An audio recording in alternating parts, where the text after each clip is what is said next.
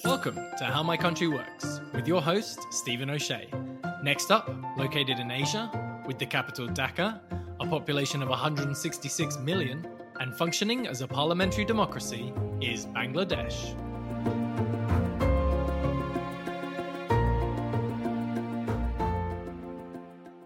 In 2021, the country of Bangladesh celebrated its 50th anniversary as an independent nation. Since becoming independent, first from the British in 1947 and then from Pakistan in 1971, the country has seen huge economic growth. The country now hosts the second largest garment industry in the world, and its GDP per citizen is greater than its geopolitical siblings of India and Pakistan.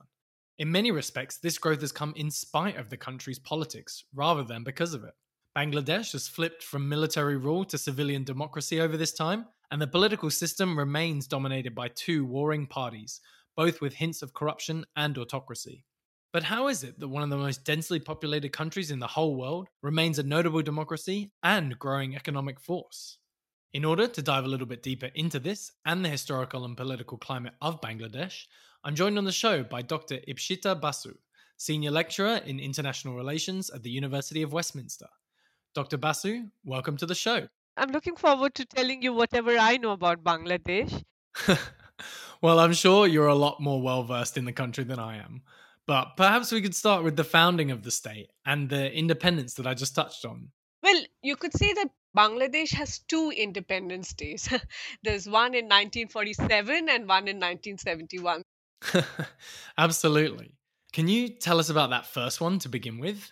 It's one in 1947 when you could say in haste because India and Pakistan were separated and borders were drawn up very hastily.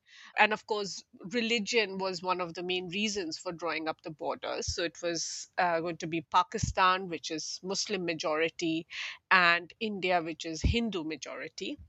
Right. So as the British leave, they divide up the region, and that's why Bangladesh and its people get bundled in with Pakistan, because they're both majority Muslim areas. But the two aren't even geographically connected, right? What happened is a very sort of curious situation where you have one part of Pakistan, which is West Pakistan, which is current Pakistan, and then you have East Pakistan, which is current Bangladesh. And between them, you have the whole landmass of the Indian subcontinent. So they're separated by thousands of miles, right? Right? That's mad. I had no idea. So, apart from the obvious geographical issues, why is it that this arrangement doesn't work out? What happened though is that although religion was the main reason for separating these countries, over time it became clear that wasn't really the main driving force for the citizens of these countries. So just being Muslim was not really their only identity. And really, what created this separate state demand from Bangladesh was actually two things the economy, and the second was language. What do you mean, language? I mean, most often people talk about language and say, you know, that Bangladesh, the term Bangladesh, half of it, the first half of it is actually the language, Bangla. That's the language that people of Bangladesh speak. And Desh means country, right? So Bangla, the language, and country. So the country of Bengali people. Right, of course. Because Urdu is the official language of Pakistan but not what the people of Bangladesh speak. And then what's the economic side? The West Pakistan, which is the Bangladesh side, started feeling like an internal colony of Pakistan because all the administration, the bureaucracy, and the military was centered in present day Pakistan. But the most profitable economic activity was in the Bangladesh side. Okay, so basically, West Pakistan is making the money and East Pakistan is keeping it alongside the centers of power. I'm kind of starting to see why this didn't hold together. You know, there was no public revenue in Bangladesh. They were suffering with no roads, no electricity. So it became very clear to people that they really hate us. You know, they're not going to, you know, sort of do anything for us in terms of, you know, even as a government. Right. So Bangladeshi people start agitating around this mistreatment. And then there's an election, actually in 1970, where the Bangladeshi parties are pretty much denied an opportunity to even form a government. And this is then the spark that prompts the War of Independence, right? That created huge public protests, which eventually resulted in a civil war. And that civil war ended very violently in December 1971 when Bangladesh was created. So, 16 December 1971 is the day Bangladesh became an independent country. Right. But I think it's worth calling out just how brutal this civil war was. It left over a million people dead and many more as refugees, and partly only came to an end with India intervening on Bangladesh's side. But unfortunately, the instability doesn't end with peace for the country. It then goes through a period of military rule. Yeah, so that's you know it's had like sort of a potted history of you know military and democratic regimes. You could say that it's partly because it inherited a military regime right? So if you look at 1971 when bangladesh came into being in 1969 was the first ever democratic election they had so when in 1971 it becomes a separate country, the original, you know, the party that took on the leadership was the Awami League. So before this, they were like, you know, people were calling them a guerrilla movement, but they were basically, you know, a protest movement for a separate state, right? And they become the main party in 1971. And the Awami League leader, Sheikh Mujibur Rahman, he was very popular as a freedom leader, but he spent most of his time in exile in India because obviously, you know, the Pakistan government, you know, would have killed him if he was in Bangladesh because he was their main leader. So when he came back, he had a vision for Bangladesh. But obviously, you have such a, you know, you're not on a stable ground because it's, you know, th- there's a strong army. And Sheikh Mujib didn't like being criticized much. So he was also showing very sort of authoritarian tendencies and he declared that they would become a one party state with its own army backing it. Wow, that is very authoritarian. But even then, the military still looks to take power. How does this happen with Sheikh Mujib in charge? They killed him and his whole family. Oh, wow. And that's when military dictatorship returned to Bangladesh, 1975. So you have to see this as a sort of a continuation of a state system that they inherited from 1947, from being part of Pakistan, where the foundations of democracy were very weak. Right, of course. It just didn't have the democratic foundations necessary. And this military rule lasted until 1990 how is it finally broken? The real force in the 1990s was a people's movement, which was actually done largely through international pressure, through donors right? So NGOs got involved. And the interesting thing is because these NGOs were backed by donors, they couldn't go around and tell people that, you know, you should choose this party or so. They sort of created this mood where they sort of educated people on the importance of democracy and how that would be good. And Ershad, as I said, wanted to have that legitimacy. So they went on and he declared that, yeah, we will have an election.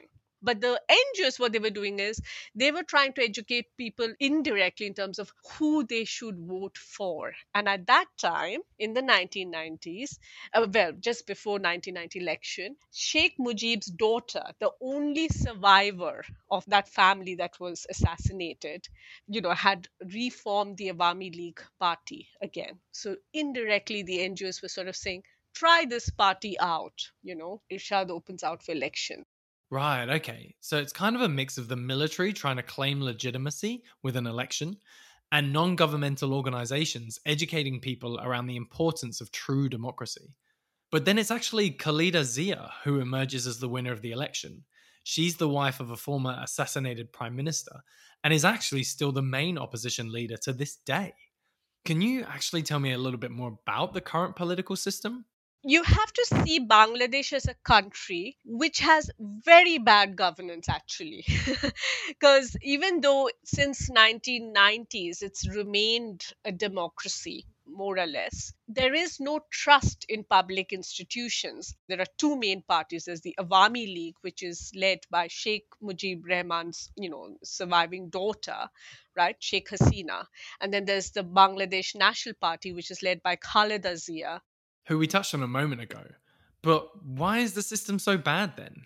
when a party comes into power in Bangladesh, the common phrase for them is the winner takes all approach. So once you come into power, every public institution is controlled by the party in power, right? And the opposition has absolutely no place. So, because there's only one chamber, the Jatiya Sangsad, the winner of any election every five years instantly controls all the levers of power and uses that to hold on to power and keep the opposition from having any influence. This is quite different from many Western democracies where even opposition parties often have a voice and influence. How bad is it? I would say that in the last couple of years, it has become more heightened. So, for example, right now, most of the opposition leaders are in prison. So, when the last elections took place in Bangladesh, the Awami League, of course, won, but it won with pretty much no opposition because most of the activist leaders were in prison. The media is, you know, really controlled.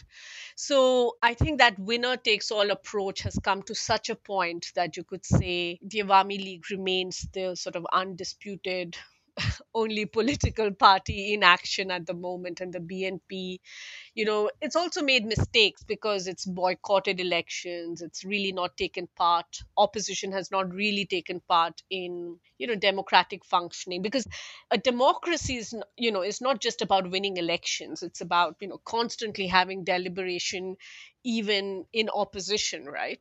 Absolutely. Surely this current setup doesn't lead to good government though the heart of this is corruption. So Bangladesh, you know, in the early 2000s was declared as the most corrupt country in the world. Wow, really? I guess because there's no empowered opposition to keep the government in check. So with all of this, how is it that it's been a relatively successful nation then? When it comes to its economy and its NGO sector, it's done extremely well. And that's because it's got this very I mean, when it comes to the economic side, it's got a very strong lobby of businesses, garments, service sector, all of that, which has managed to continue despite poor governance. And the NGO sector, of course, you know, has been very pioneering. Right. So just like how the NGOs were influential during the fight for democracy, they have also helped notably with economic growth. And this has helped pull millions out of poverty.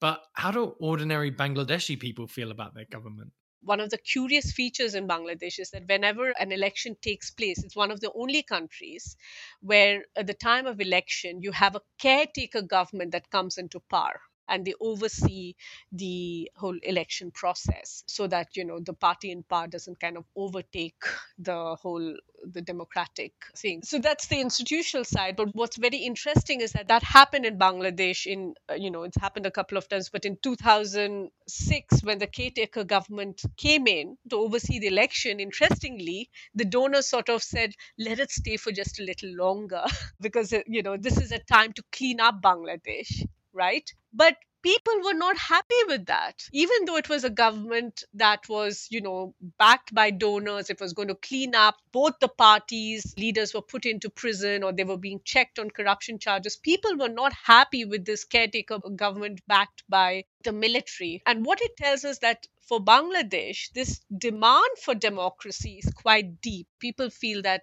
look, we'd rather have a democratically elected government that's pretty bad than go back to, you know, the NGOs leading us or the army taking over or donors taking over. Because ultimately, you know, this idea of being able to vote and uh, the vote counting runs pretty deep. That's incredible to hear that passion for democracy. But aside from politics, what's an event, celebration, or festival that's important in Bangladesh? You know, that's one of the most fascinating things about Bangladesh is its festivals. The first is around its national identity. So there's the 21st February, which is celebrated as their language day. And since 2000, UNESCO has, and actually, this is something that Bangladesh pushed for and UNESCO accepted. It's also International Mother Language Day. So 21st February is very important for Bangladesh, but also for the world. Wow, how interesting. Any others? But the others are also cultural ones. And very interestingly, these are Eid, which is obviously, you know, a Muslim festival. But there's also the New Year, which takes place in April, and it's called Poila Boishakh. and a very very colorful festival yeah so these are their main sort of festivals I love the variety of them all. Thanks so much for that and for chatting us through everything around Bangladesh today. thank you so much for this session and and good luck with your podcasts yeah Thanks. One or two more to go. Well, I think that's a perfect place to end the show. Thanks so much to my guest, Dr. Ipshita Basu. Join us next time where we'll be exploring the Caribbean nation of Barbados. As always, please do rate us on your podcast app and recommend us to any friends that have a hankering for political knowledge. Follow us on Instagram at How My Country Works for extra insights and facts, and there you can message us around anything else you'd like to know about Bangladesh or any other country. This podcast is produced by Stephen O'Shea, and the sound editing is by Ashley Brown. See you next time, and remember to keep asking how my country works.